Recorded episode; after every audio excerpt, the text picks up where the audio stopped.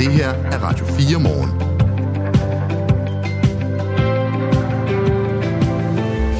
Lige om et øjeblik, så skal vi ud på Christiania igen, fordi vores kollega Sofie Levering har startet sin arbejdsdag på øh, fristaden, som øh, christianitterne selv kalder det, og vi skal høre, hvad en christianit mener om øh, de her tiltag, der er på vej, altså hvor straffene skal fordobles, hvis man sælger eller køber hash. Hvis man bor et andet sted i landet og er træt af at høre om Pusher Street, så kan man også deltage i vores lille optegning af det alternative Danmarkskort, hvor alle de andre Pusher Streets øh, jo ligger.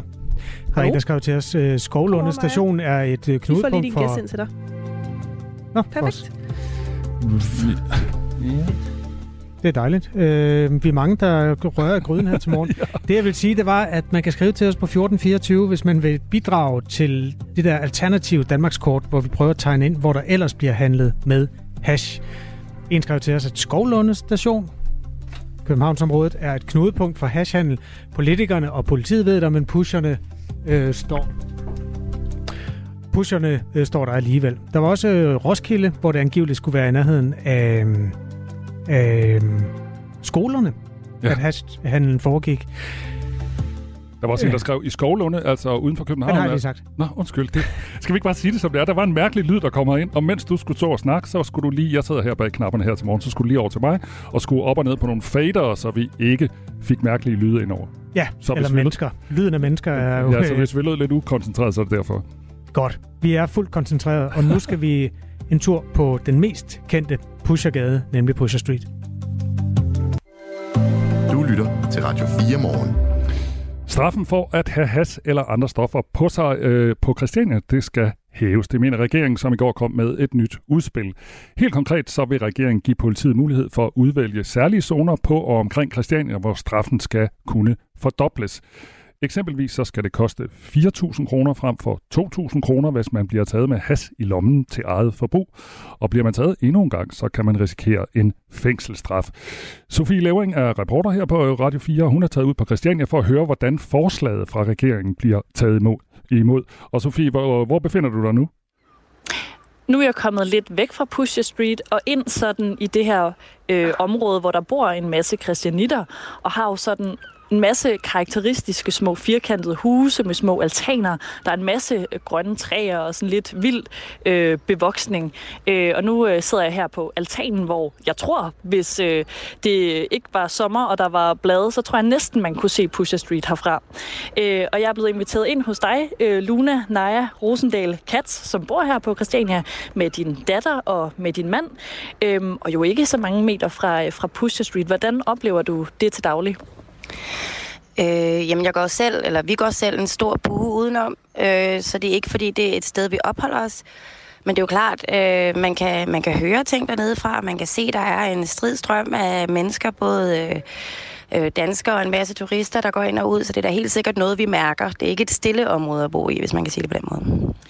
Og du øh, fortalte mig i går, at du er en smule splittet over det her med, når det kommer til regeringens forslag, som jo vil lave de her skærpede zoner, hvor man kan få en dobbeltstraf, hvis man er i besiddelse af for eksempel has. Øh, hvorfor er du så splittet? Jamen, jeg må sige, jeg er jo, altså, jeg tror også, øh, der er mange andre, der har det sådan, at vi er jo glade for at se, at der bliver gjort et eller andet, fordi det er jo også det, vi har været ude og, og, og bede om og håbe på, øh, fordi vi ikke føler, at vi kan stå alene med den vold og kriminalitet, som det avler, øh, som det er nu. Øh, men jeg er, jeg er rigtig ked af at se, at de går efter brugerne, som de gør. Øh, jeg kan simpelthen ikke se, hvordan det kan være svaret, at vi skal sætte øh, øh, folk, der benytter cannabis til rekreativt og medicinsk øh, brug, hvordan at det kan være svaret at sætte dem i fængsel anden gang, de bliver taget. Øh, jeg tror, det bliver øh, et kæmpe problem for det danske retssystem. Jeg tror, øh, det bliver et kæmpe problem for de danske fængsler, og jeg tror simpelthen, det er at gå efter de forkerte. Så jo, jeg kan godt se, at det måske kan, kan udtønde markedet en lille smule, men når det så er sagt, er der jo heller ikke nogen, der stopper folk, for, folk fra at gå hen og bare købe det et andet sted. Ja, du siger, at man måske går efter de forkerte ved for eksempel at gå efter brugerne, men man kan jo også blive ramt af hårde straffe, hvis man står dernede som pusher. Ja, og det er jo på en eller anden måde øh, i og for sig fint nok. Og måske også, altså det er jo dem, jeg synes, vi skal gå efter. Øh, men hvis vi laver de her zoner, og det er offentligt kendt, hvor zonerne er, så kan jeg heller ikke se, hvorfor de ikke bare stiller sig op på torvet og sælger, altså Christianshavn Torv øh, for eksempel. Eller hvorfor det ikke rykker, rykker ud til andre bydele, som også er udsatte på den ene eller den anden måde. Så jeg tror ikke, det kommer til at skabe en stor forandring, i hvert fald ikke på national plan. Det kan godt være, det kommer til at skabe en lille forandring for os i forhold til Pusher Street. Man kan simpelthen ikke se, hvordan det her det er at tage fat om roden. Jeg synes, det er øh, symptombehandling, og jeg tror, det går tilbage til det samme igen lige bagefter. Men regeringen prøver jo faktisk at gøre noget for at mindske kriminaliteten, ligesom de for kort tid siden, eller for et stykke tid siden, jo også ved at sige, at vi vil gerne være med til at lukke Pussy Street. Så hvorfor bliver der ved med at være den her skepsis, ikke kun blandt dig, men også generelt blandt jer, Christian Hitter? Altså, som jeg lige vil sige igen, jeg er jo rigtig glad for, at de gør noget, og jeg ville jo også synes, det var fantastisk, hvis det var, at det ikke var på Pusher Street, øh, som det er lige nu. Men igen, jeg, jeg tror, det eneste, vi rigtig kan gøre for, for at komme det her til livs, det er at legalisere hash, fordi der er nu engang bare en kæmpe efterspørgsel. Øh, Sundhedsstyrelsen har selv været ude med tal, der siger, at op mod 50 procent af den danske befolkning, voksen danske befolkning, har, har røget i deres liv. Op mod 10 procent gør det hver eneste måned. Og det viser jo bare, at vi er op imod et kæmpe efterspørgsel, som jeg ikke tror, man kan komme til livs, hverken med hårdere straffe eller ved at straffe brugerne. Jeg tror derimod, at det vil give mening at tage hashsalget tilbage i statskontrollerede sta- salgsteder, salgssteder, hvor man også kunne gå ind for øh, at hjælpe dem, der øh, har misbrugsproblemer, øh, og, og sørge for, at det ikke er nye unge brugere, der kommer på, øh, øh, hvad kan man sige, ja, begynder at ryge, fordi det er, jo, det er jo dem, de går efter i dag. Og nu bor du jo lige ved siden af her med din familie og siger, at vi går ikke rigtig igennem. Tror du ikke, det kan være med til at skabe en form for tryghed og måske et helt andet miljø, at man griber ind på den her måde? Oh, men nu er der jo så mange ting, der er uvisse ved det her tiltag. Altså, politiet har jo ikke sagt noget om, hvor ofte eller hvor meget de kommer til at være der. Øh, jeg kan jo godt frygte, at det er visitationszonerne, der kommer, eller selve visiteringerne, der kommer til at, at fylde mest, fordi det har det gjort før. Øhm, så det bliver spændende at se, om de har tænkt sig at bemande Pusher Street mere, end de har gjort indtil videre, eller om det bliver det samme, hvor de kommer to gange om ugen, og, og det hele er tilbage bagefter igen. Fordi det er jo også kendt, at, at banderne og rockerne, øh, som de gør nu, allerede benytter unge og sårbare til at lave deres dirty work. Fordi så er det dem, der bliver taget i stedet for bagmændene, og det kunne jeg forestille mig, at de bare bliver ved med. Så der skal jo ske en radikal ændring i, hvordan de gør det, før noget kan ændre sig på den måde. Og hvad tænker du så, man burde gøre i stedet for, hvis det ikke er en fidus at give nogen hårdere straffe? Øh, jeg tænker, at legalisering er den eneste vej, som det er nu. Øh, men jeg kan også godt forstå, at man har brug for at gøre noget nu, fordi det er så slemt dernede, som det er nu. Så jo, jeg, jeg kan godt se det her øh, med hårdere straffe til, til dem, der sælger, som et led i noget, der kunne virke i længden. Men jeg tror ikke, det giver mening at straffe brugerne. Tak, og det sagde altså Luna Rosendal, Luna Nejer, undskyld, Rosendal Kat, som bor her på Christiania med sin familie. Og den, der sagde de her ord, det var vores kollega Sofie Levering, som altså var med, øh, på, øh, med, med fra Christiania her til morgen. Øh, her i studiet er det Michael Robach og Kasper Harbo, der er din værter, og Kasper Harbo har rakt fingeren op. Jamen, det er fordi Elo, han skriver, nej, nej, nej, den går ikke, det går den helt forkerte vej. At give større straffe virker jo ikke. Lyt nu til misbrugseksperterne og afkriminalisere hash. Giv eventuelt de unge og dem, der vil, behandling for misbruget. Anna gider ikke høre mere om Pusher Street. Det er også et legitimt synspunkt, man kan sende ind. Så er der Jens, der skriver, altid også naive nye lovgivninger om dobbeltstraf. Det eneste, der kommer ud af at presse pusherne i Pusher Street, er ordninger som de grønne bude og mere hash i provinsen. For nu legaliserer det en gang for alle og får indtægterne hjem i stedet for udgifter. Inden længe kan man slæve hash hjem fra Tyskland sammen med dåsebejerne, skriver Jens. Vi har ikke været i dybden med det der tyske endnu, men det er jo super interessant. Du sagde det også til os i går øh, på redaktionsmødet. Det der med, at vi skruer straffen op til det dobbelte, og så kan man købe det altså i flækgård nærmest. Ja, og jeg prøvede faktisk lige at lave lidt research, og jeg er en lille smule usikker på det. Øh, hvor, hvor, hvilken model? Fordi jeg tror på et tidspunkt, så var det sådan en model i Tyskland, der skulle øh, træde i kraft fra næste år, hvor der skulle være mere eller mindre helt fri has, altså hvor man skulle købe det i nogle butikker og sådan noget. Og nu er man vist nok, må jeg lige sige, vist nok, øh, ved at skrue lidt ned for, hvad man må og hvad man ikke må. Men der er i hvert fald en eller anden legalisering på vej, så det er jo meget, meget interessant, at vi ser et kæmpestort land i Europa, som nu er på vej med en afkriminalisering, en legalisering i en eller anden udformning, mm. samtidig med, at vi skærper straffen her. Interessant? Ja, der er nogle kontraster der, som selvfølgelig er spændende. Der er noget med noget medlemskab i en form for klub, der i hvert fald ja. skal være på plads, før man kan købe ja. hash i Tyskland, når den tid kommer. Det er jo ikke endnu. Du lytter til Radio 4 morgen.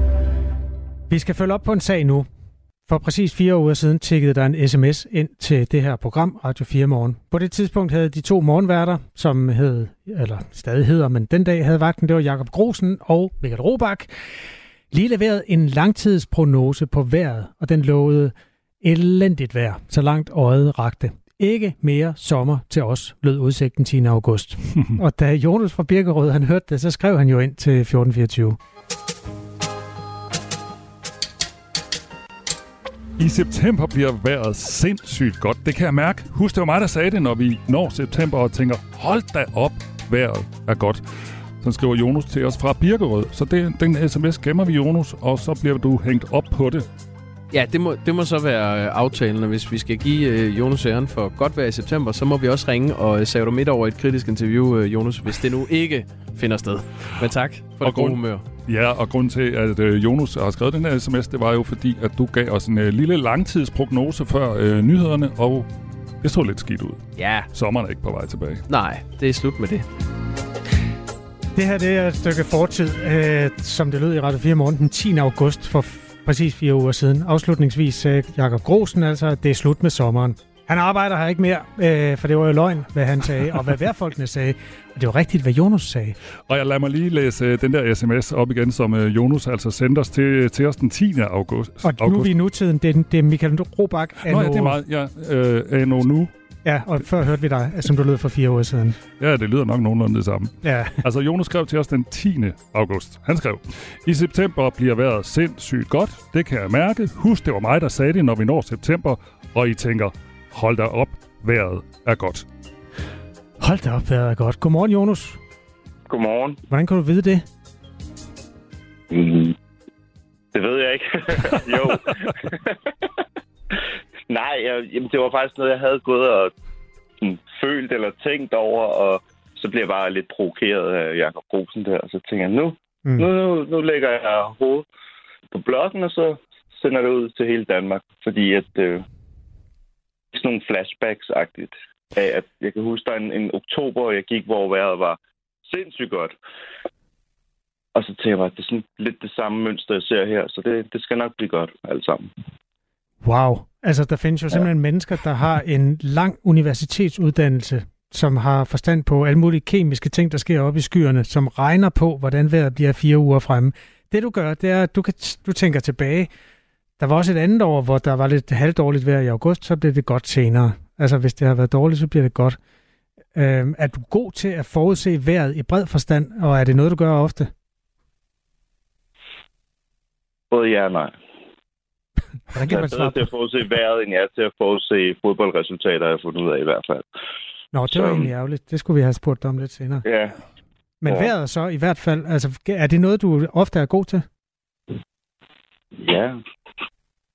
Det, det plejer at være nogenlunde. det er ikke sådan noget, jeg gør mig i. Det er ikke sådan, jeg har en hjemmeside. Eller, eller. det kan være, du skal få det. Jeg kan skrive ind og sige, at jeg skal på ferie her i uge 58. Hvor skal altså ikke have noget Så nej. Okay, hvis vi skal ja. teste orakel-egenskaberne.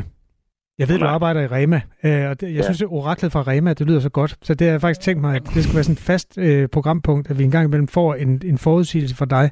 Er, er, har du lyst til at forudsige noget nu? Ja, hvornår skal jeg, hvornår vil jeg vide det?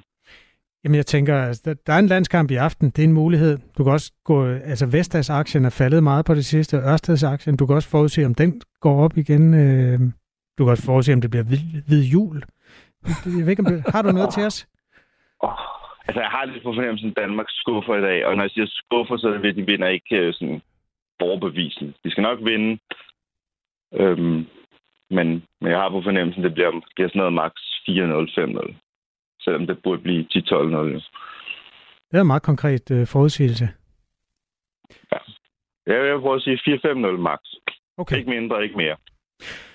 Der har været otte hvide jule i Danmark de sidste 100 år. Bliver det hvid jul i år? Nej. det kom meget hurtigt, Jonas. Du er det gør det ikke. Det gør det ikke. Ja, det, det kunne godt ske næste år, men ikke i år. Har du, mere, øh, har du mere, du vil vide, øh, oraklet fra Rema? Øh, Michael, øh, har du noget? Nej, det kan være, at jeg kan få lotto om. Ja, ja dem tager Fordi vi hvis alle får dem, så giver de jo ikke ret meget. Nej, præcis.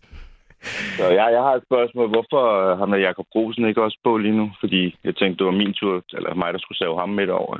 Det er faktisk en udmærket øh, løsning. Vi har simpelthen øh, sendt ham videre i Medie Danmark, øhm, men vi kunne selvfølgelig have ringet ham op. Grosen, hvis du hører Ja, det det er her, det. Jonas, øh, giv ham en besked, så kan vi sende den til ham i, i et stykke e-post. Så Øhm, tak, fordi du vil være med, Jonas, og tak, fordi du har skaffet godt vejr i september. Det er vi mange, der nyder. Ej, det nyder vi. I er velbekomme. Ha' en god dag. Det var en fornøjelse. Ja. I lige I måde. lige måde. Hej. Hej. Du lytter til Radio 4 morgen. Nu vender vi os mod en anden problemstilling, som i virkeligheden er noget mere dybt stikkende. Sagen er den, at flere specialskoler og specialklasser bliver beskyldt for at svigte børnene, og i virkeligheden også forældrene. Tidligere på morgenen talte vi med Johnny Jensen, som er far til Gustav, der går i 5. klasse. Gustav har en hjerneskade. Og vi har også hørt fra en anden, øh, Malene Kvist Simone, der er formand for en forening i Aalborg, som varetager interesser for forældre, som har børn med særlige behov. Fra de her øh, forskellige kanter lyder det, at deres børn simpelthen ikke får den undervisning i specialklasser, som de har krav på. Og det er jo altså en øh, problemstilling, som man også følger i Autismeforeningen, hvor Brian Andersen er formand. Godmorgen. Godmorgen. Hvordan opfatter du det her? Altså er det noget, du ser som et generelt problem i hele Danmark, at børn med særlige behov ikke får de tilbud, de skal bruge? Øh, nu stiller du spørgsmålet lidt anderledes, fordi ellers vil jeg, jeg vil sådan set give dig ret i, at der er rigtig mange øh, autistiske børn og unge, der ikke bliver visiteret til det rette tilbud. Men jeg tænker ikke, det var det, der var dit spørgsmål. Nej, Øh, altså jeg, jeg prøver tænk- bare at tage en pejling på, ja. hvor stort problemet er. Øhm, det er et problem. Det er et problem, at, øh, og nu taler jeg ud fra autister, mm. autistiske børn og unge ikke øh, mødes med den rette specialpædagogiske øh, tilgang øh, og den faglige viden øh, om det enkelte barns øh, udfordringer. Øh, det er et problem, men jeg vil også have lov at sige, at det er jo ikke et problem på alle specialtilbud. Der findes rigtig mange gode specialtilbud, der hver dag yder et fantastisk arbejde med, med de autistiske børn og unge. Men det er et problem, hvis et autistisk barn bliver placeret øh, et sted, hvor man ikke har den rette faglige viden. Altså alle børn har ret til at, at, at få udvikling ud fra det øh, personlige potentiale, de har. Den her problemstilling er også blevet rejst af Malene Kvist Simoni, som er formand for BHov, en forening lokaliseret i Aalborg, som varetager interesser for forældre, som har børn med særlige behov. Hun genkender problemet med mangelfuld undervisning til børn i specialskoler. Min oplevelse er, at det er sådan et, øh, et lidt generelt problem. Det er jo selvfølgelig ikke alle i specialtilbud, der oplever det, men, men mange oplever det, øh, at, at deres børn ikke får den faglige undervisning, som de har krav på, og som de har øh, kompetencerne til. Simpelthen fordi, at der ikke er tid og ressourcer nok til det. Øh, og nogle gange også fordi, der måske ikke er helt de samme ambitioner, når barnet er i et specialtilbud. Vi talte også tidligere på morgenen med øh, faren til femårige Gustav, som, ja, han hedder Johnny Jensen, faren, og han sagde, at øh, ofte så bliver hans dreng placeret med en skærm, og så er det ligesom det, undervisningen består i. Nu har vi øh, Brian Andersen med, der er formand i Autismeforeningen. Oplever du det, altså har du, har du andre sådan anekdoter i den, i den her størrelsesorden? Ja, men jeg vil gerne starte med at sige, at der kører jo en debat omkring skærmbrug i, i undervisningstilbud og alt muligt. Jeg vil bare have lov lige at sige, at øh, autistiske børn og unge profiterer faktisk øh, af at kunne øh, øh, arbejde med, med, med skærme. Øh, de kan både bruge det til, når de skal fokusere i, i deres undervisning, men der er også mange autistiske børn og unge, der lader op øh, i pauser ved brug af skærmbrug. Øh, det kan også være, hvis man har fået en overbelastning, så, så, så kan man bruge skærmen til lige at, at, at få ro på igen. Men det, en, en skærm må jo ikke erstatte øh, det pædagogiske arbejde og undervisningen. Og det er der, min bekymring går, det er, hvis man... Vi ser jo, at kommunerne er presset på økonomien, og det gør jo også, at normeringerne bliver presset, og, og, og hvis man ligesom misbruger skærmen til at, at klare sig igennem en dårlig normering, jamen så går det ud over de her børn, som får en ringere mulighed for at, at få succes igennem deres ungdomsliv. Det gør det endnu sværere at, at komme ud med en afgangseksamen og komme videre i livet. Øh, det synes jeg er problematisk. Øh, på den her måde, så, øh, så er man allerede bagud på point, bare fordi man har nogle udfordringer. Det synes jeg er problematisk. Vi kan lige tage et klip med Johnny Jensen, som vi havde med tidligere i morges. Hans øh, søn går altså i 5. klasse. Han har en hjerneskade. Det, der jeg oplever, der er problemet med min egen søn, det er, at der simpelthen ikke er personale nok til at varetage de opgaver, der er omkring børn øh, på skolen. Så, så tit så, øh, så bliver børnene øh, sat ved en skærm, hvis, hvis det er muligt, for at øh, personalet øh, med, med, med desværre, kan man sige, øh, ikke har ressourcerne til at kan, kan varetage børnenes behov det med skærpene har vi altså talt om, øh, Brian Andersen, men hvis vi tager udgangspunkt i det, han taler om her, det er jo en skole i Randers, den hedder Trekløverskolen, og vi har kontaktet ledelsen, som siger, at man står gerne på mål for den undervisning, som man leverer til børnene. Men det er også et tilbud, som har skulle øh, ja, har fået færre penge at, at drive sig selv for. Over fire år er der sparet 2 millioner kroner om året. Altså, de her besparelser altså bliver rullet ud rundt omkring i kommunerne. Er det så ikke klart, at, at man er nødt til at tage imod lidt dårligere tilbud som, som forældre til børn, der får undervisning? Øh, det argument, det køber jeg ikke. Øh, man har krav på den rette undervisning, og man har krav på den rette støtte i forhold til det udviklingsbehov, man har. Øh, og når kommunerne sparer sådan et sted her, så mener jeg, det er at skyde sig selv i foden. Øh, de her børn og unge får endnu sværere ved at, at, at gennemføre og klare et, et ordentligt ungdomsliv, og måske også komme ud på øh, og få en, gennemført en uddannelse eller komme på arbejdsmarkedet. Det vil sige, at ved de her besparelser, så gør kommunen det jo sådan set bare endnu dyrere for sig selv på sigt. Jeg synes, man som menneske i sådan et samfund, som vi bor i, har krav på, at man får mulighed for at udnytte det potentiale, man egentlig besidder, og skal ikke allerede have et stempel i panden, bare fordi man har nogle udfordringer som barn. Jeg tror, mange forstår de frustrationer og behov, som man står med som forældre, men det er jo også nogle behov, der i den sidste ende betyder, at der skal bruges noget arbejds, altså en, for eksempel en øh, pædagogmedhjælper eller en, en lærer.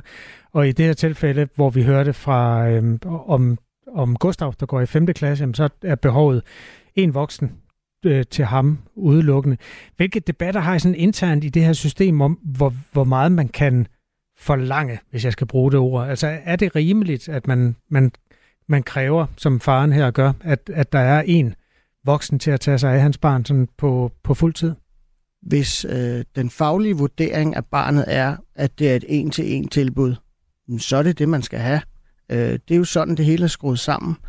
Øh, så hvis det er vurdering af barnet, så har kommunen jo sådan set visiteret barnet til et forkert tilbud. Øh, Øh, hvis man visiterer børn og unge til de forkerte tilbud, så risikerer man jo for det første, at de ikke udvikler sig, som de egentlig burde. Øh, men man risikerer også at begå daglige overgreb, hvilket gør, at øh, børnene får det endnu dårligere. Og så ender det bare med, at de skal i endnu dyrere tilbud. Og i sidste ende, så ender det jo med, at vi presser de her børn over på overførselsindkomst det tænker jeg ikke økonomisk er en god øh, løsning.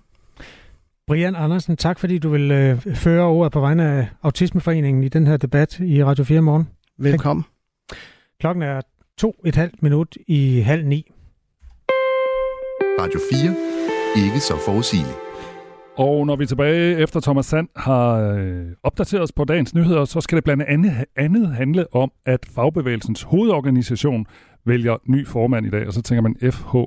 Det var altså det, der hed LO i gamle dage, som jo er sådan en øh, paraplyorganisation for alle fagforeninger, og vi er... Du kan også bare sige Lisette Rigsgaard. Ja, så ved man godt, hvad det handler om. Vi er altså 1,3 millioner medlemmer i FH, så det er en ret stor post, øh, om ikke den største i fagbevægelsen. Det taler vi med øh, Ole Kron om, for der er nemlig kun en øh, kandidat til formandsposten. Det er Morten Skov Christiansen, øh, som stiller op til det her formandsvalg. Det her radioprogram kan man skrive til på nummeret 1424, og selvom nogen begynder at mærke en form for træthed i forhold til debatten om øh, fri hash, så er der ikke desto mindre også flere mennesker, der oven på vores øh, indslag og dækning her til morgen giver lyd, og det er vi rigtig, rigtig glade for. Annette skriver, tænk hvis alle de penge, der bliver brugt generelt på Christiania, bliver brugt på resten af samfundet. Det er millioner, der bliver brugt på politi og andre myndigheder hvert år. Tænk hvis øh, politikere havde haft mod til at hele staden var blevet væltet for længst. Det er et af de flotteste steder i København lokationsmæssigt, og Christiania er en skamplet i vores by. Jeg kan slet ikke se, hvilken berettigelse stedet har, og nu skal der bruges endnu flere penge på, på det igen igen. Hilsen en, der synes, vi skal jævne det. Og hun hedder altså Annette. Steve han skriver, jeg tror, at mange forbrugere klapper i hænderne over lukningen af Pusher Street, da det helt sikkert betyder mere spredning af salg med flere pushere, som kommer til at konkurrere på prisen. Man kommer ikke til livs set på mange års kamp med det. Det eneste, man gør, er at gøre mere tilgængeligt for folk i alle aldre, og man presser prisen. Det er ganske almindelig logik. Dog ikke for burhønsene på borgen, mener og, Steve. Og så skriver øh, Johnny fra Kalundborg, man kunne håbe, at regeringen har tænkt det godt igennem, når de lukker Christiania. Øh, det kan godt være, at de mener, at der er ressourcer og politi nok til at holde boderne lukket. Men hvad med det Ragnarok, der kommer på broerne, altså Nørrebro, Vesterbro og Østerbro? Og vi havde faktisk tidligt i morges en repræsentant fra Nørrebro med, som netop øh, gav udtryk for den her bekymring, som øh, Johnny fra øh, Kalundborg også giver udtryk for, at hashandlen skal sprede sig til resten af byen. Altså at når øh, hashandlen lukker på Christiania, at der så bliver en masse hashandel i resten af København. Det er den 7. september, en dag med 25-27 grader. Thomas Sand er nyhedsvært, og klokken er halv otte.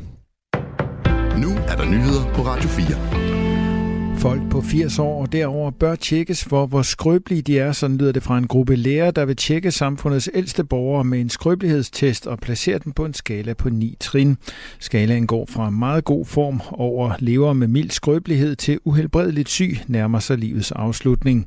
Testen er tænkt som et redskab, der skal identificere de mest sårbare og sikre dem bedre hjælp. Det forklarer læge Søren Kabel Nissen, der er medlem af styregruppen for Dansk Kvalitetsdatabase for ældre med skrøbelighed. Vi ældes forskelligt, og det betyder, at de behov, man har, når man bliver syg eller skadet, er lige så forskellige. De mennesker, der lever med skrøbelighed, har ofte brug for udvidet tværfaglig indsats på flere områder under en indlæggelse, mens andre har fysik og overskud, der gør, at de kan hjælpes mere enkelt, siger han. Andelen af personer på 80 år stiger markant i disse år. Mange er ved godt helbred, mens andre er svækket og har brug for en særlig indsats. Det er de sidstnævnte lærerne gerne vil identificere med det nye værktøj. I ældresagen synes vicedirektør Michael Tejt Nielsen godt om forslaget. Så det er en meget vigtig viden at have for hele sundhedsvæsenet, alle de, de øh, aktører, der er der, både Øh, sygehuse, hospitaler, øh, almen praksis, kommuner osv. Så, så det vil være en stor hjælp at kunne øh, bidrage til at forebygge nogle øh, helbredsproblemer og også at kunne sætte ind med de rigtige helbredsindsatser. Når Alternativets Nicoline Erbs Hillers Bensen i dag har første arbejdsdag i Folketinget som stedfortræder for Torsten Geil, vil partiets folketingsgruppe udelukkende bestå af kvinder. Det er første gang i dansk politisk historie, at det sker, det oplyser Folketinget til politikken. For uden 22-årige Nicoline Erbs Hillers Bensen består Alternativets gruppe af Franziska Rosenkilde, der er politisk leder, Helene Liljendal Brydensholt, Sascha Faxe, Christina Olumeko og Teresa Scavenius. Det er dog kun midlertidigt. Torsten Geil er sygemeldt med stress og har sagt, at han planlægger at vende tilbage. Han sygemeldte sig i starten af august efter at have haft smerter i skuldre og ben som følge af stress. USA sender kampvognsammunition med forarmet uran til Ukraine som led i en ny sikkerhedspakke på i alt 1,2 milliarder kroner. Det oplyser det amerikanske forsvarsministerium Pentagon. Dagmar i Østergaard fortæller. Forarmet uran anvendes i ammunition til kampvogne, fordi det på grund af høj massefylde er effektivt til at gennemtrænge panser. Men brugen af det er kontroversielt. Det har nemlig været diskuteret, om det har forårsaget helbredsproblemer, såsom kræft i områder, hvor det tidligere er blevet brugt. En årsagssammenhæng, der dog ikke endegyldigt er påvist. Forarmet uran er et restprodukt af uranberigelse, og mange lande har ammunition med forarmet uran som en del af deres arsenal, heriblandt USA og Rusland. Brugen af det er ikke forbudt i folkeretten. Ammunitionen fra USA ventes leveret til Ukraine inden året er omme. Højesteretten i Mexico har besluttet at afkriminalisere abort i hele landet. I sidste uge blev delstaten Aguascalientes, som ligger i midten af landet, den 12. delstat i Mexico, hvor abort ikke længere er ulovligt, skriver The Guardian. Siden er det blevet afkriminaliseret i flere af Mexikos 32 stater, indtil det skal gælde hele landet. Det retssystem, som straffer abort i den føderale straffelov, er forfatningsstridigt, da det krænker menneskerettighederne for kvinder og mennesker, der er i stand til at blive gravide skriver den meksikanske højesteret på det sociale medie X, tidligere kendt som Twitter. I dag får vi først skyet eller tåget vejr mange steder, men efterhånden klarer det op med en del sol. Ved østvendte kyster kan det dog forblive skyet en stor del af dagen. Vi får temperaturer i dag op mellem 20 og 25 grader. Det her er Radio 4 morgen. Husk, at du kan sende os en sms på 1424.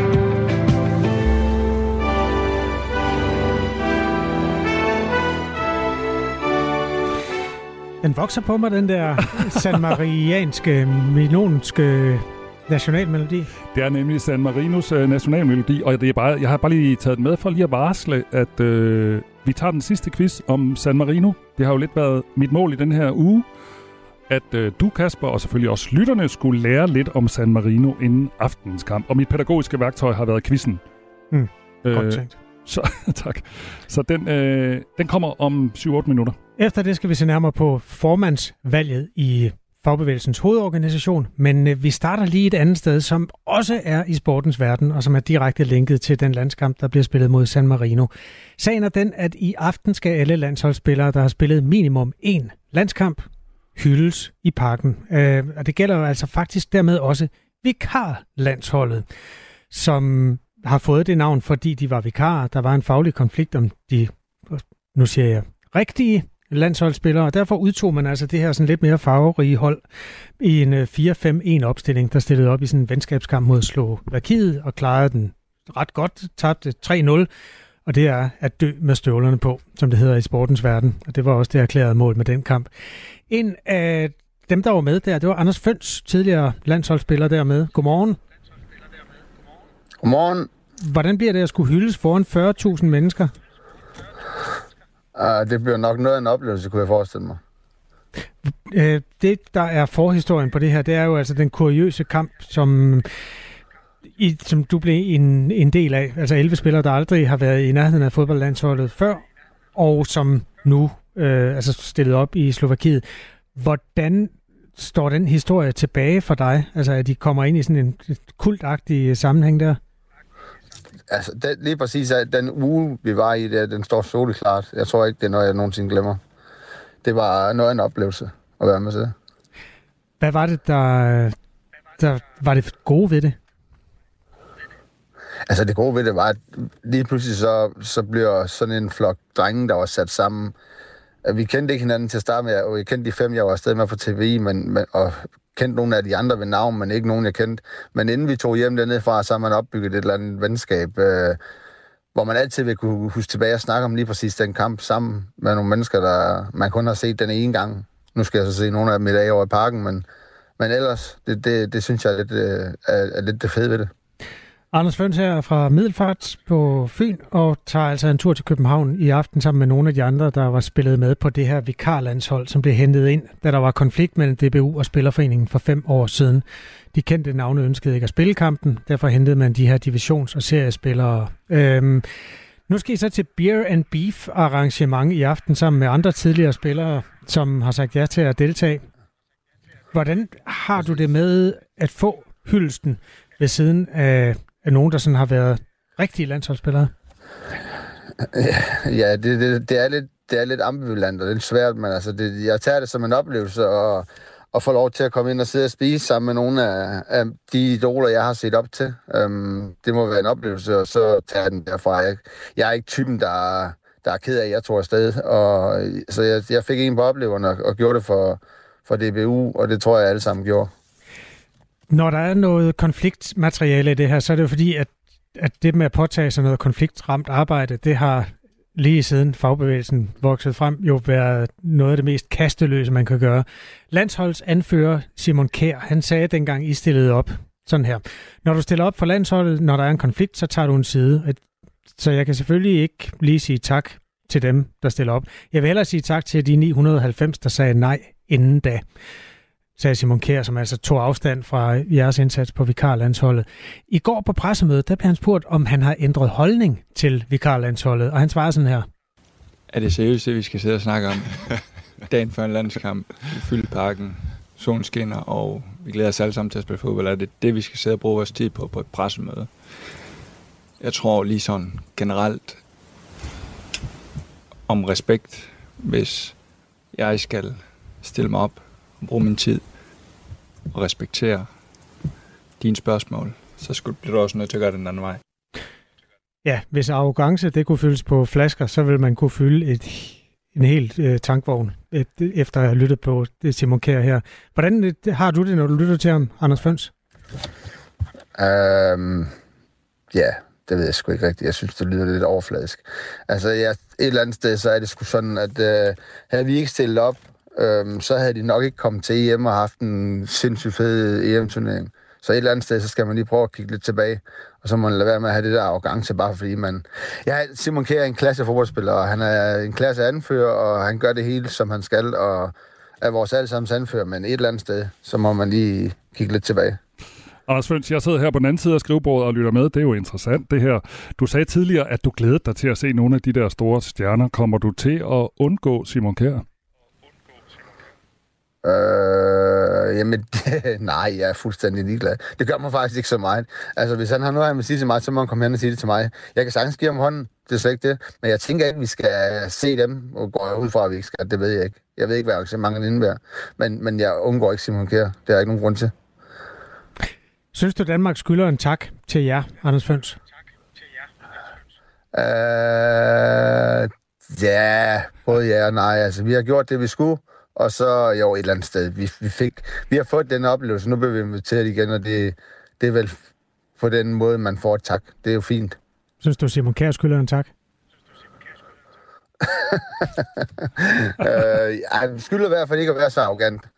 Ja, det kan vi da prøve, om vi kan gøre noget ved. Det er måske lidt sent, men tak. ja. Tak herfra, i hvert fald fordi du var med i Radio 4 Og god tur. Ja, god tur. God aften. Jo, tak. Og, og have en god dag, ikke? Ja, lige måde. Tak i lige måde. Anders Føns er altså tidligere Hej. landsholdsspiller med en kamp på CV'et. Den endte 3-0 til Slovakiet, og det var, som den daværende enkamps landstræner John Fax Jensen slog fast, at dø med støvlerne på. Du lytter til Radio 4 morgen.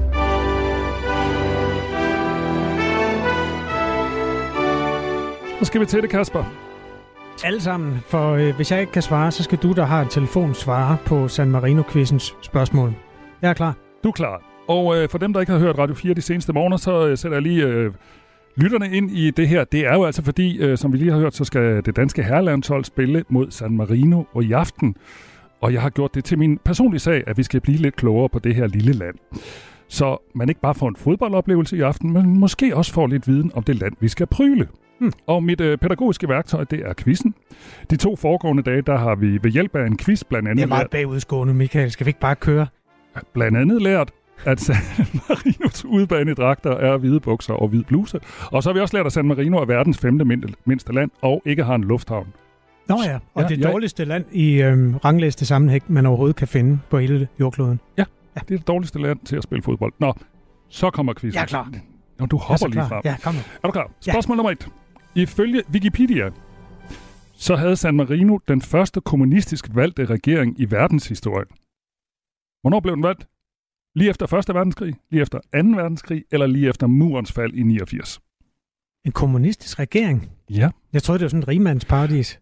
Et kommunistisk regering sammen med en... Altså, det var det kommunistiske parti, der i 12 år øh, regerede sammen med det socialistiske parti i San Marino. Ja. Det er spændende. Det må være lige efter Første Verdenskrig. Det er forkert, Kasper. Nå, det var dem, lige... der, kan, dem, der kan svare, oh. skal skrive ind på 1424. Skal jeg ikke sige noget? Nej, okay. øh, men hvis den første, der svarer rigtigt, så sender vi et eller andet. Så sender vi noget. Okay. Ja. Det skal da også handle lidt om fodbold. Øh, der bor cirka 35.000 mennesker i San Marino, men hvor mange mennesker er der plads til på, der, øh, til på deres hjemmebane, som hedder San Marino Stadium? Der er plads faktisk øh, til, øh, åh ja, der er vel plads til 4400 mennesker. 7.000. Nå, okay. Ja, der kan man bare se. Ja, det er vel ikke rigtigt svar, vel? Nej, men der skal Danmark jo også spille. Ja. På et tidspunkt, så det bliver da fint. Alligevel imponerende, ikke? Jo, og man skal huske, at man skal flyve til øh, den der lufthavn, der hedder noget med... Var det, ikke, var det ikke i Rimini? Jo, det er rigtigt. Rimini. Ja. Så skal vi øh, også lige have at øh, spørgsmål nummer tre. En 43-årig amerikansk rapper præsenterede San Marino i det internationale Melodi Grand Prix i 2021, sammen med den italienske sangerinde, der hed Senhit, med sangen, der hedder Adrenalina. Okay. Og du skal selvfølgelig gætte, hvem øh, den her 43, amer- øh, 43-årige amerikanske rapper er. Og vi kommer ind lidt midt i sangen, fordi lige plus, ja, du ved, hvordan det er med rapper, de starter altid med at skrige deres eget navn. Så ja. det, må jeg lige, det har jeg lige skulle klippe udenom. Ja, fair nok. Øh, så øh, nu kommer det her. Hvem er det?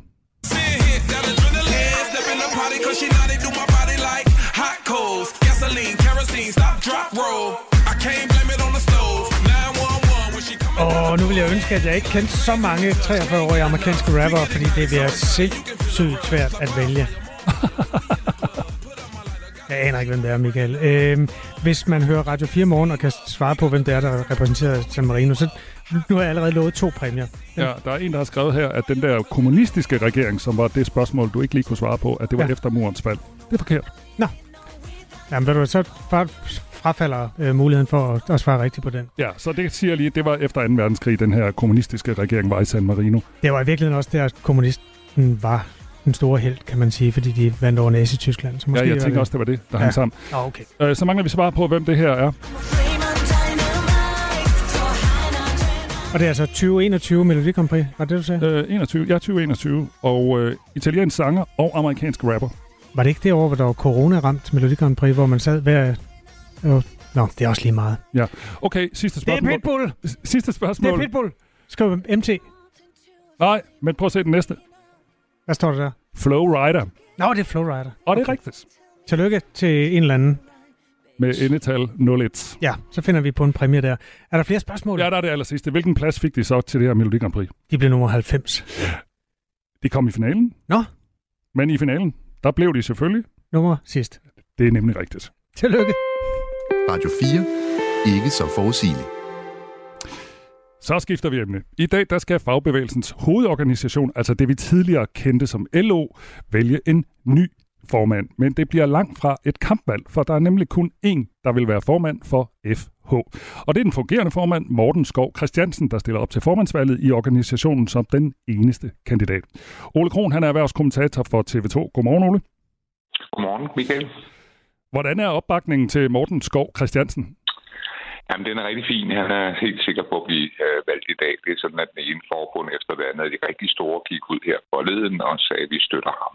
Men øh, opbakningen har også været sådan en lille smule lunken. Man har ligesom kigget lidt i gemakkerne og set, om der var muligt at stille med en anden, fordi men det er jo altid godt lige at undersøge sådan en situation, som man kommer i efter de sætter risiko over valg, om, om, om der er et bedre bud. Det har man altså ikke kunne finde, og nu ender det med, at han stort set enstemmigt bliver valgt. Fagbevægelsens hovedorganisation repræsenterer en lang række faglige organisationer med tilsammen 1,3 millioner medlemmer, og FH skal vælge ny formand på en ekstraordinær kongres i dag, efter den tidligere formand Lisette Rigsgaard trak sig efter anklager om upassende berøringer. Og siden da, der har Morten Skov Christiansen ageret som fungerende formand. Nu nævnte du lige lidt, Ole, at man har kigget sådan lidt i gemmerne for at se, om man kunne finde nogle andre. Er det ikke lidt mærkeligt med 1,3 millioner medlemmer og flere fagforbund, øh, at man ligesom ikke har kunne finde nogle andre? Altså, man har det jo som en, en god demokratisk øh, skik, at øh, det kunne have været fint med et kampvalg, fordi så havde folk noget at kigge på. Men det har været jo en, en overraskelse, at det kom på det her tidspunkt, selvfølgelig fordi, at det Rigsgaards fald var så bræt. Og det vil sige, at der var sådan kun en kort periode til at kigge igennem med, og han har også øh, OK kvaliteter. Han er altså næstformand i organisationen, har jo ligesom sådan været sådan mere på de indre linjer, fordi det Rigsgaard har, har tegnet hele profilen indtil nu. Øh, og han har også en, en, en, en faglig ballast, kommer oprindeligt fra, fra metal, som gør, at øh, han kan noget af det her. Så det, der har været, synes jeg, lidt øh, for uroligende, det har været nogle af de pressemøder, der har været i forbindelse med de sætte fald, hvor han også skulle øh, fortælle og forklare, og det er han egentlig ikke er særlig godt. Men øh, det har jo også været en rigtig møgssag for, for fagbevægelsen, hvor de jo skiftevis skulle ligesom lægge afstand til det sætte rigsgård, og så samtidig sige, at de ikke selv havde øh, fingrene i klemmen. Og, så det var en svær balanceposition og en svær øh, læringskurve for ham at starte lige der på, på det aller værste. Nu kommer der mere sådan savlige politisk substantielle øh, ting ind, øh, som skal præge FH's dagsorden. Han har et meget, meget vigtigt øh, og, og en meget, meget vigtig opgave, og det er igen at på FH til at blive en indflydelsesbevægelse. Det er jo sådan, at man i en lang periode omkring Stor Bededag opgør, som på en måde var meget vellykket, fordi man fik ned over for medlemmerne, at de at man stod på mål for deres fridag, men øh, samtidig så havde den uheldige bivirkning, at der var ingen minister, der gad se FH til, til, til kaffe og høre på, hvad de i øvrigt mente, og give dem indflydelse på noget som helst. Øh, og der skal man forsøge at komme tilbage, fordi mm, det ligger næsten i ordet interesseorganisation. Man skal ligesom ind og påvirke de politiske beslutningsmager, øh, og man skal sørge for, at man får sat nogle fingeraftryk, ellers gider folk jo ikke være medlem af sådan en organisation. Nu nævnte du det, han havde, øh, han havde gjort det lidt uheldigt i forhold til nogle pressemøder. Øh, jeg tænker, når du siger sådan, Ole, nu må du lige korrigere mig, at det var lige efter sagen eksploderede, og han så blev spurgt simpelthen på dag 0, hvis vi skal kalde det sådan, om han havde kendskab til de her berøringer og andet, som Lisette Rigsgaard blev beskyldt for. Er det, er det det, du tænker på, hvor han sådan svarede sådan lidt øh, bø, øh? Ja, det er det. Altså det og så er det hele taget en mand, som, som, som virker utilpas ved at at være i den her stive modvind. Og det er der, hvor man tester folk og ser, om at de, kan, kan de bruges til det her. Sådan. Men jeg vil så også sige, at det øh, er jo en helt særlig situation at være i, og det er jo også en situation, hvor alle har noget på spil. Altså burde FH have reageret noget tidligere. Øh, den her advokatundersøgelse, der kom, var egentlig nogenlunde øh, venlig stemt. Den var ligesom ikke inde og rette pinen på nogle andre, og ligesom sige, at de skulle også have gjort alt muligt. Så på den måde øh, slap de jo af krogen, men det ubehagelige har det jo været for dem, fordi de jo så har gået i i et arbejdsmiljø, hvor det har været tema igennem noget tid, og spørgsmålet er altid, skal man så øh, være whistleblower og, og puste i fløjten og ligesom sige, jeg har set noget nu, det kan jeg ikke leve med, øh, nu må vi tage et opgør. Øh, og der har, øh, har været på banen og har taget forskellige initiativer. De lavede jo blandt andet den her ordning med advokatundersøgelse. Så det er jo ikke sådan, at han har været totalt passiv, men, men, men det var en svær periode for ham. Så nævnte du også det her med, at Lisette Rigsgaard øh, gik meget aktivt ind i kampen for at bevare Stor Bededag, og var meget kritisk over for regeringens beslutning. Og øh, som du også sagde, Ole, så betød det, at der var ikke så mange, der lige ville drikke kaffe med hende. Lad os lige også runde det en gang til. Altså, hvad er Morten Skov Christiansens forhold til, til regeringen, og måske mest af alt til Socialdemokratiet? At de er ved at kravle tilbage. Øh, sådan som jeg forstår det i dag, så kommer Mette Frederik til at holde en tale derude, og det opfattes der ved stor øh, symbolik, altså på kongressen, øh, fordi man jo i en periode simpelthen ikke har inviteret dem. Du ved, der var de her 1. maj arrangementer, hvor man øh, nærmest vendte ryggen til en række socialdemokrater, så I skal vel ikke komme til vores faglige 1. maj. Og i det hele taget har der været sådan en våbenkapløb med den manglende kaffe på den ene side, og de manglende 1. maj invitationer på den anden side. Og det er klart, det skal man have, have brudt nu fra FH's side, og derfor øh, er det et, et stærkt signal af landets statsminister, som vender tilbage til, til, til et naturligt sted for hende at være, og, og, og, og vi sige ord derude. Og så er der jo ligesom øh, lidt interessant, vi kan, hvis vi lige kan nå det, så er der jo ligesom Sagtens. lidt interessant også øh, trepartsforhandlingerne, øh, fordi de går i gang lige om lidt, og det er det der med fordeling af de der 3 milliarder kroner til de offentlige ansatte i første omgang 1 milliard kroner. Og det er klart, det giver ham en, en, en god mulighed for at komme godt afsted, fordi der er intet så at sætte sig ind i et, i et rum og ligesom sidde og skulle fordele øh, så mange penge øh, til offentlige ansatte. Men det giver ham også nogle udfordringer, fordi der bliver jo en, en slåskamp mellem de øh, forskellige offentlige forbund, hvem der så skal have de her penge. Altså øh, sygeplejerskerne synes jo, de skal have en rigtig stor del af dem. Og der er altså andre, sosu andre, der ligesom peger på statistikkerne og siger, hov, det er os, der har et løn efterslæb, det er os, der skal have noget af det. Så der er både kiben til noget godt, altså det er dejligt at det øh, gratis penge ud, fordi de kommer fra, fra staten øh, til sine medlemmer. Men der er altså også et problem med ligesom at sørge for at holde orden i rækkerne, så, så der ikke øh, bliver larm, for meget larm og ballade omkring dem, der nu skal have øh, deres del af kagen, og hvor meget de skal have af den. Interessant bliver det. Tak fordi du vil gøre os klogere, Ole Kron. Selv tak, Michael. Og Ole Kron er altså erhvervskommentator for TV2. Er I gamle venner fra TV2? Det lyder meget... det lyder det for, for venskabeligt. øh, nej, vi er bare gode kolleger. Jeg har arbejdet, jeg eks-kollega, jeg arbejder sammen med Ole i Ole Kron. Nu siger jeg også hans efternavn i, i, i rigtig mange år. Jeg kender ja. ham godt. Det er fint, og det er godt at have forbindelserne i orden. Det er tit TV2 hjælper os, både med værfolk og journalister af forskellige slags. Klokken er syv minutter i ni. Jeg tror lige, vi skal kigge nærmere på et af de emner, der kommer til at fylde i lytternes debatprogram her på kanalen mellem 9 og 11. Ring til Radio 4, hvor Sylvester Guldberg Røn han er vært. Det udspiller sig øh, om cirka et kvarter, men vi kan godt lige allerede nu rise op, hvad det er, der er problematikken i det, fordi vi har også beskæftiget os med det i dag. Sagen er, at der er kommet et kontroversielt forslag fra øh, formanden for trafikselskaberne, altså de seks regionale trafikselskaber, der driver busser i Danmark. Og forslaget går simpelthen ud på, at det skal være frivillige, der hopper bag rattet i en bus for at løse nogle af de problemer, der er med at få skaffet kollektiv trafik, altså busruter i Danmarks landområder.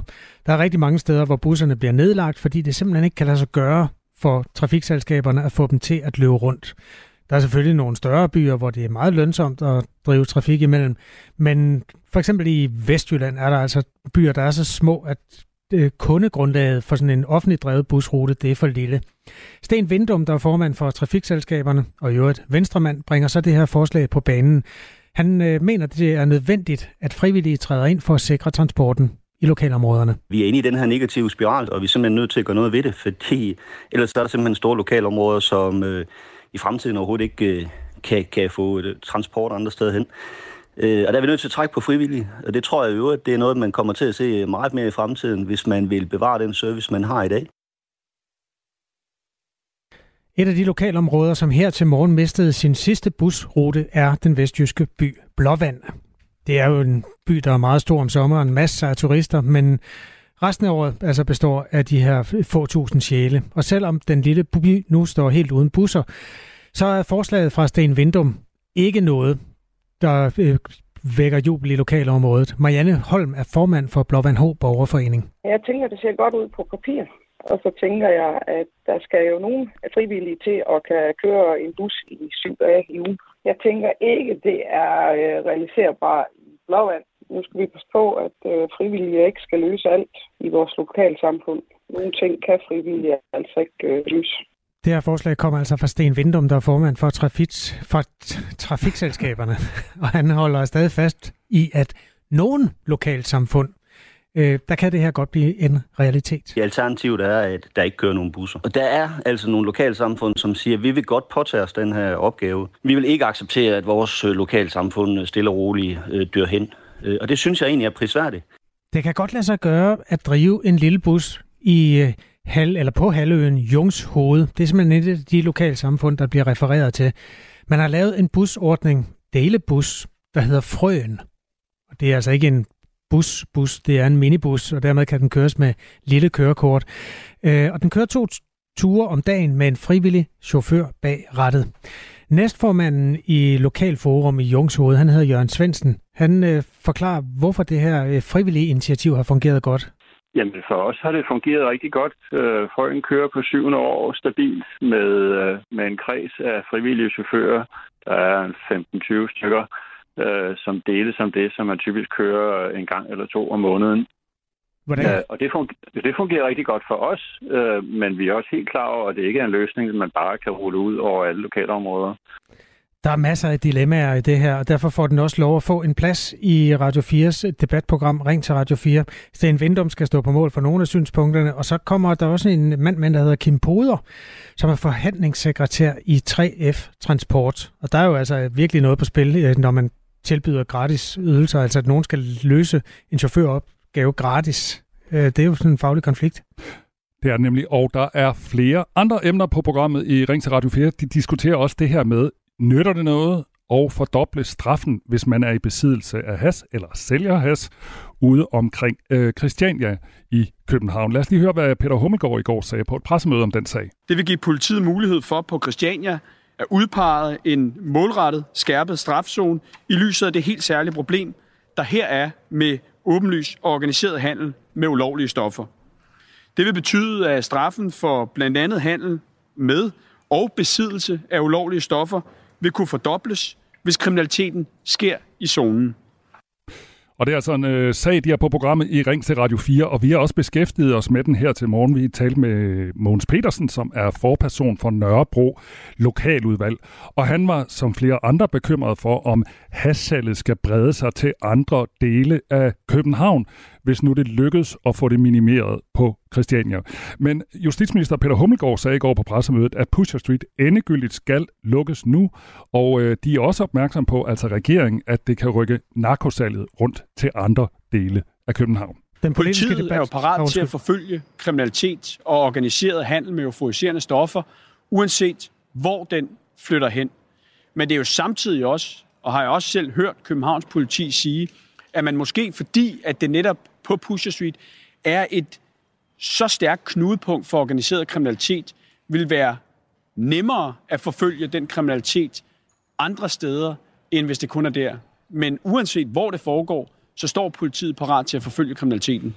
Sådan sagde altså den socialdemokratiske justitsminister Peter Hummelgaard, og det er altså en øh, debat, der er i Ring til Radio 4 efter nyhederne, altså kl. 9.05. Blandt andet i skikkelse af, nu er det så Bjørn Brandenborg, der er retsordfører, der får lov at føre ordet der. Han står over for Mette Thiesen, som er retsordfører hos Dansk Folkeparti. Jeg har aldrig oplevet, at de to har været enige om noget som helst. Så hvis det sker, så bliver det første gang. Det tvivler jeg på. Men øh, spørgsmålet er jo altså, vil højere straffe kunne lukke Pusher Street en gang for alle? Øh, den debat øh, ruller Sylvester ud mellem 9 og 11. 11.05, der er der mandat i øvrigt her på kanalen. Det er vores øh, kollega Katrine Ejdom, der er blevet vært på det. Jeg får også lyst til at runde et andet faktum. Ja. Jeg har lige 50 sekunder. Det er yes. fordi, øh, vi, der kommer også en, en, en vært, som er til, kommer til at, at dække ind på de politiske programmer, og hun er ny, og vi har slet ikke talt om det. Nej. Mette Vibe Utzon skal også være vært her på øh, kanalen i løbet af september. Det skal jo nemlig, hun øh, skal være en af vores kolleger her på øh, Radio 4 morgen. Jeg tror, de fleste af jer, øh, af jer kender hende. Hun er mange år i tv-vært på Danmarks Radio, og øh, også radiovært på Danmarks Radio, men øh, hun bliver rullet ind i Radio 4 her i løbet af september. Og som du siger, så skal hun øh, en gang imellem lave de politiske programmer, men hovedsageligt, der skal hun øh, være her i øh, Radio 4 morgen sammen med os to blandt andet. Ja, det er strålende. Det er sådan en kabale, der selvfølgelig betyder mest for os, der dermed er flere om at dele vagterne. Men jeg kan også godt love dig, der hører Radio 4 morgen, at nogle af de interviews, du kommer til at overvære, øh, når Mette Vibe Utzon, hun er fløjet ind, de bliver rigtig stærke. Det er simpelthen et håndværk, hun er god til. Klokken er ni. Du har lyttet til en podcast fra Radio 4. Find flere episoder i vores app, eller der, hvor du lytter til podcast. Radio 4. Ikke så forudsigeligt.